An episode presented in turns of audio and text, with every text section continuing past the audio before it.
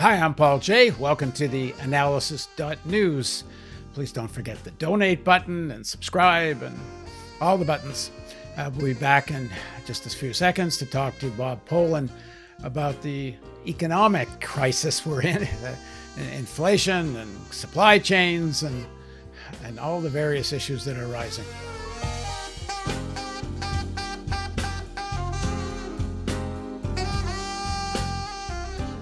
So we are in what's being called the post-pandemic recovery. Um, and it's never been clearer that the United States is divided into those who are awash in cash. Of course, at the highest levels, they're completely uh, perhaps drowning in cash. But there's larger segments of the society that do have some spending power right now, uh, disposable income. Uh, of course, there's large sections of the society who are struggling and do not have disposable income and got really uh, hammered during the whole pandemic crisis. But there is an interesting situation now where there is, quote unquote, a labor shortage. Uh, people, uh, at least for now, seem to be having some choice in what kind of jobs they want, and people don't want uh, jobs that are paying uh, minimum and crappy wages um, and are, are, are exercising some judgment on where they're going to work. Uh, unemployment benefits are running out. Uh, various other kinds of government subsidies are running out. Uh, uh and of course, there's this uh, supply chain problem, uh, which it seems to me was completely foreseeable, but I don't know if it's because of the irrationality of capitalism or there's something else going on. But there's dozens and dozens of ships, as everybody has seen on the news, filled with containers sitting off the port of Los Angeles and other ports. And they're talking about consumer price index, the what people really pay to live, uh, could be going up as much as four or five percent. Uh, if you listen to Bloomberg uh, radio, uh, some things people have to buy might be going up in price as much as ten percent. Um, and there's of course a big debate on whether this is temporary as the recovery uh, sets in, or is there something more being baked in? And the Fed is saying, the economists at the Fed who apparently seem are supposed to know more than others, uh, seem to think it's temporary. Uh, but right now, even if people have some disposable income, uh, they're getting hurt in their cost of their day-to-day life. So now joining me to talk about all of this is Bob Pollin. Bob's the co-founder of the PERI Institute, uh, which is the Political Economy Research Institute in Amherst, Massachusetts, and he co-authored a book with Noam Chomsky titled Climate Crisis and the Global Green New Deal, the political economy of saving the planet. And of course, Bob has authored many books on econ inequality and, and the issue of the worker rights of workers and so on. So thanks for joining me again, Bob. Very glad to be on. Thank you, Paul. So one of the interviews we did last, we talked about this is a few months ago. Uh, we talked about the possibility of some inflation. And you were saying a little bit of inflation isn't so bad if it's because workers' wages are going up. Um, well, the inflation that seems to be setting in now, whether it's temporary or not, actually doesn't seem to be all that connected to workers' wages, at least not very much. Uh, it's to do with uh, the price of energy going up. It's global supply chains. It's all the, uh, to my mind, complete irrationality and lack of planning uh, or deliberate chaos because maybe there's money to be made out of this crazy shit. But I know when, when I, I, played that interview, I got a lot of feedback on YouTube saying, yeah, sure, Pollin saying a little inflation's not so bad, but he doesn't have to worry about his, you know, what would it cost to buy groceries every month. Um, so st- start with a little bit of dealing with what people objecting to how you were saying a little inflation's not so bad and then where are we at? Okay, so um, let's say, what is inflation, first of all? So, inflation means the rise in general price levels. So, if we look at overall prices, we take a basket of goods uh, that includes necessities, and it's not just one price that's rising, but it's this overall basket, which means that in order to sustain someone's living standard, um, it's going to cost more. So that's what we mean by inflation. So there's two basic causes of inflation. And one is, yes, when workers achieve more bargaining power. They bargain up their wages. So that's the part that I was saying was good. They bargain up their wages, and then businesses try to pass on those additional labor costs in the form of higher consumer prices. So the good part of the inflation would be if the wage increases are exceeding the the price increases that the businesses are trying to pass on. And that's usually the case, isn't it? That even if they try to pass it on, they can't. In fact, it act they can't really fully pass it on. Yeah. So increased wages actually is an advantage because some some people try to argue there's no point even trying to fight for higher. No, wages. no. So for, for the most part, I mean, I you know I've been doing um, you know working with different unions on wage bargaining right now. I'm doing it with without revealing the details with one of the largest uh, union contracts in the country right now. And so we, we know what, you know, what the wage increase that we want to get in order for the real incomes after we factor in inflation, after we factor in inflation, that their living standard of the workers is still going to go up. So that that is one source of inflation. The other basic source of inflation is what we say in the in the economics world is uh, supply shocks. Um, in other words, when you have something, the most prevalent form of a supply shock is really big jumps in oil prices. Uh, you can also have supply shocks if you have, for example, breaks in a supply chain. So the, the big one that's happening right now, in addition to the energy issue, is with the semi um, semiconductors uh, that are that go into, in particular, into cars, and it's slowing down the rate at which car new cars get built because there is this shortage of semiconductors. So right now, you know, the when we talked, whenever it was a few months ago, um, what it looked like the major source of inflation uh, was going to be wage increases, and I took that to be a, a positive. So when we talk about, well, I don't know what it takes for people to buy their groceries. Well, I maybe I don't, but I think I have a reasonably good idea. Uh, and if your wages are going up by 5% and the cost of buying groceries is going up by 2%, well, then you've just improved your living standard by 3%, which is not trivial once it's compounded over uh, some years. Um, so that's one thing. But if the supply, okay, okay. Yeah. can I add just before you talk about supply? Let me just add one thing to that. I think it's going to be true that unionized workers that get a pay increase may get that extra, say, 3%. But unorganized workers may not. They actually might get hit. And there's a very simple answer to that, which is excuse the language fucking get organized because you're going to get screwed if you don't get organized. It doesn't matter whether wages go up, down, sideways. If you don't get organized, you're going to get screwed. And uh, so that's the only answer there is to that. But uh, sorry, go, go ahead. Yeah. So, in terms of the supply issue, there's really what's going on right now is there's really two supply shocks happening right now. And one is the oil uh, energy prices. So I'm just looking, I just printed this out a couple hours ago from the Department of Labor. So for the September of this year relative to September last year, we do have a very high measured inflation rate, 5.4%. That's very high by historic standards. It's it's high. Um, now, what are this? It's not, but it's not evenly distributed across the whole country. The biggest price increases by far are in the energy sector, in particular gasoline prices. Gasoline prices relative to last year have gone up by 42%.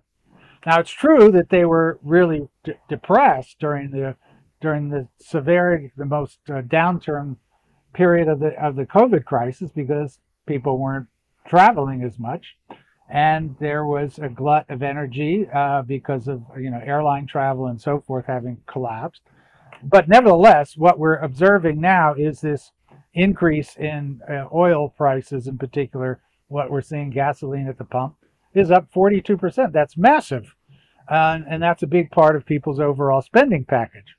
Um, other energy prices are in the range of 20%.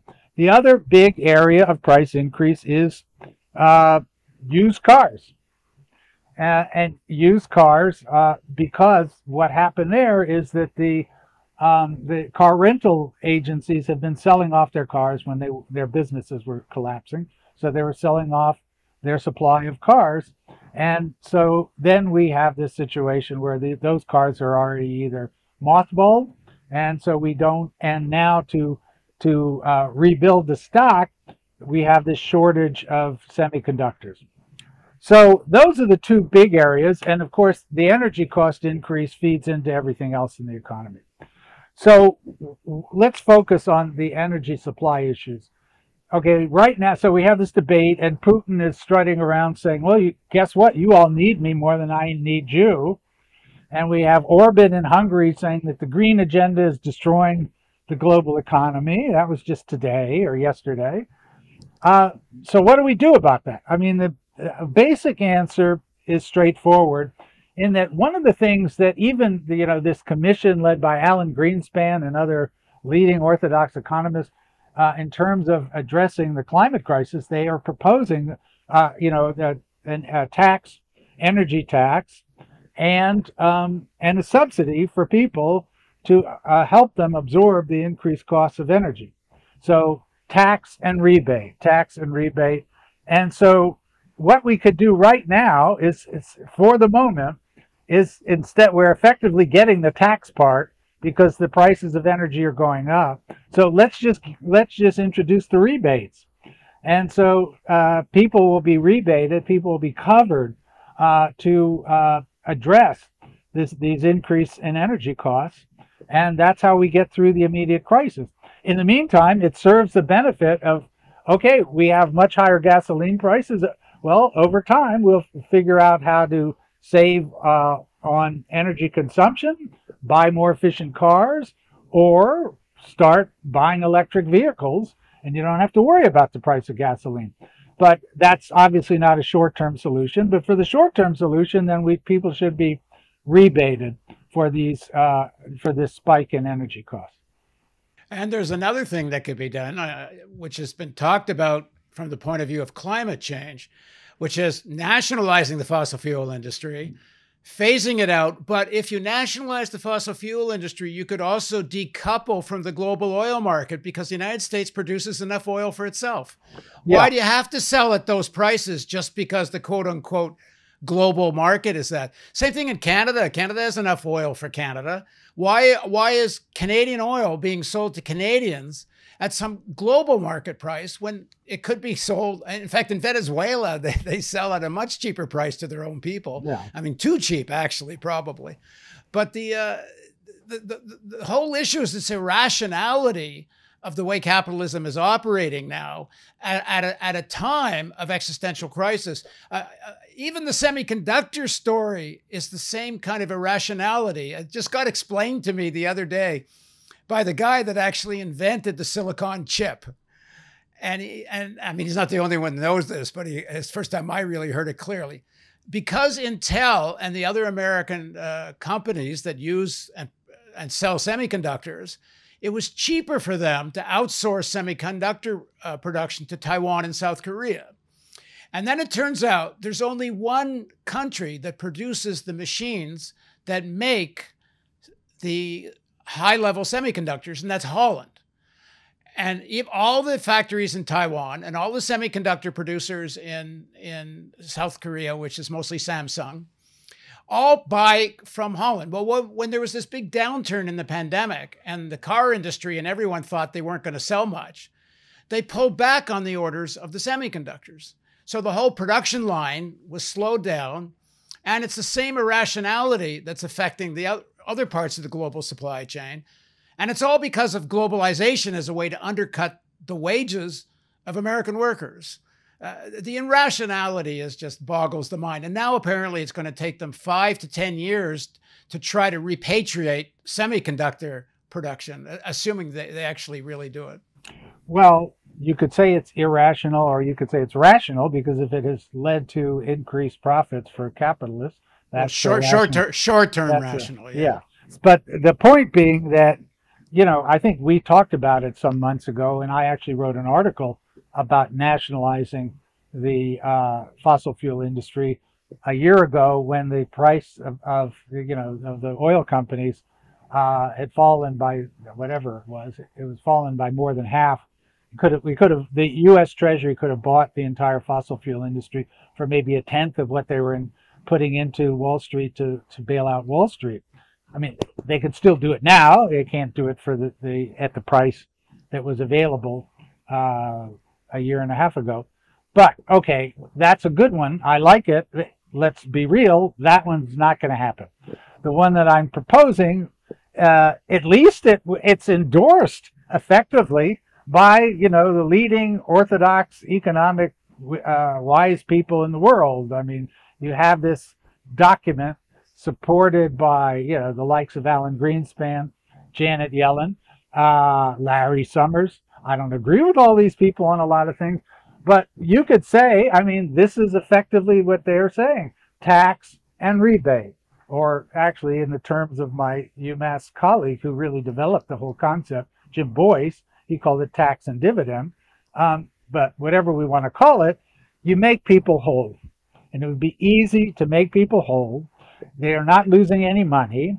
But you also have the disincentive to fill up with oil as opposed to other alternatives such as high efficiency or transitioning to electric vehicle uh, because exactly because the price of, uh, of consuming oil is up.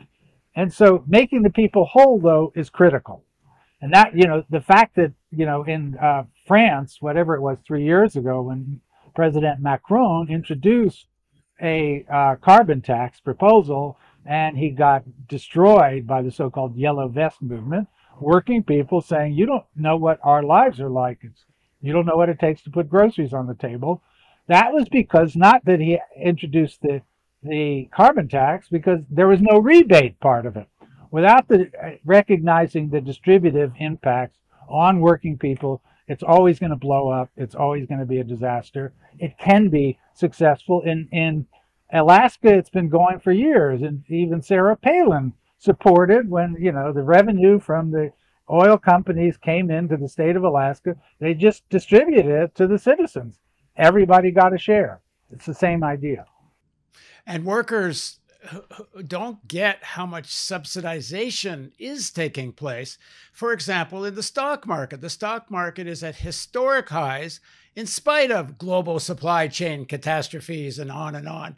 Uh, every every week you read about a new high in the market, and of course it's like what is it, three percent or five percent of the population that really benefits the most. I mean, a lot of people are in the game because of pension funds, but the real gains in terms of the amount of money the, the uh, people who reap the benefit of the market, I think it's, it's three to five percent of the population, and it's because of the Fed is is is essentially guaranteeing that they won't let the market crash. No, not not effectively, absolutely, explicitly. I mean, we had the bailout uh, over the last year of unprecedented proportions. 20% of GDP, $4 trillion, the Fed pumped into Wall Street. Absolutely unprecedented. Uh, and that's why, you know, if that hadn't happened, the, you know, Wall Street would have collapsed. Who knows where capitalism would be right now? And so, you know, that has to be recognized as absolutely central to our understanding of how capitalism is working now. Wall Street is massively subsidized beyond people's belief.